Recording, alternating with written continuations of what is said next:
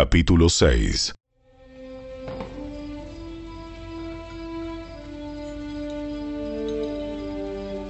Hijos, obedezcan a sus padres, porque ustedes pertenecen al Señor, pues esto es lo correcto.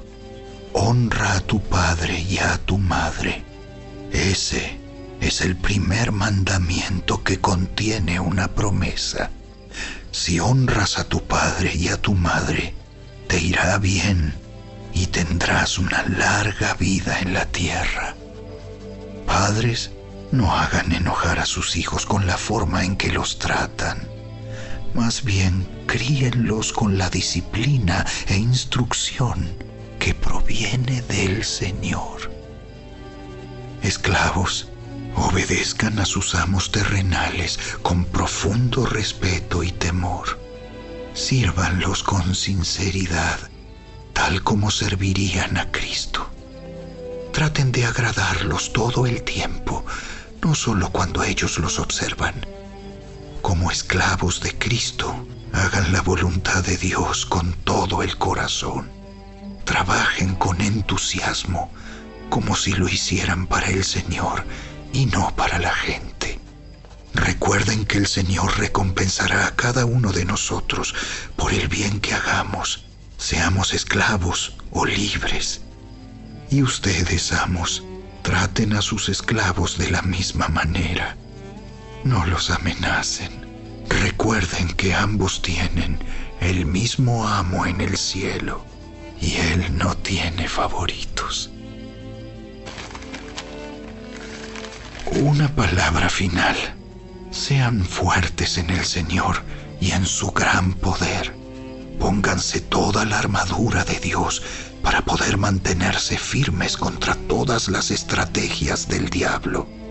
Pues no luchamos contra enemigos de carne y hueso, sino contra gobernadores malignos y autoridades del mundo invisible contra fuerzas poderosas de este mundo tenebroso y contra espíritus malignos de los lugares celestiales.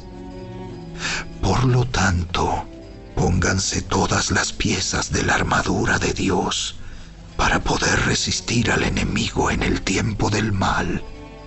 Así, después de la batalla, todavía seguirán de pie, firmes defiendan su posición, poniéndose el cinturón de la verdad y la coraza de la justicia de Dios. Pónganse como calzado la paz que proviene de la buena noticia, a fin de estar completamente preparados. Además de todo eso, levanten el escudo de la fe para detener las flechas encendidas del diablo. Pónganse la salvación como casco y tomen la espada del Espíritu, la cual es la palabra de Dios. Oren en el Espíritu en todo momento y en toda ocasión. Manténganse alerta y sean persistentes en sus oraciones por todos los creyentes en todas partes. Y oren también por mí. Pídanle a Dios que me dé las palabras adecuadas para poder explicar con valor su misterioso plan. Que la buena noticia es para judíos y gentiles por igual. Ahora estoy encadenado, pero sigo predicando este mensaje como embajador de Dios. Así que pidan en oración que yo siga hablando de Él con valentía, como debo hacerlo. Para tenerlos al tanto, Tíquico les dará un informe completo de lo que estoy haciendo y de cómo me va. Él es un amado hermano y un fiel colaborador en la obra del Señor. Lo envié a ustedes con un propósito específico, que sepan cómo estamos y reciban ánimo. La paz sea con ustedes, queridos hermanos, y que Dios el Padre y el Señor Jesucristo les den amor acompañado de fidelidad.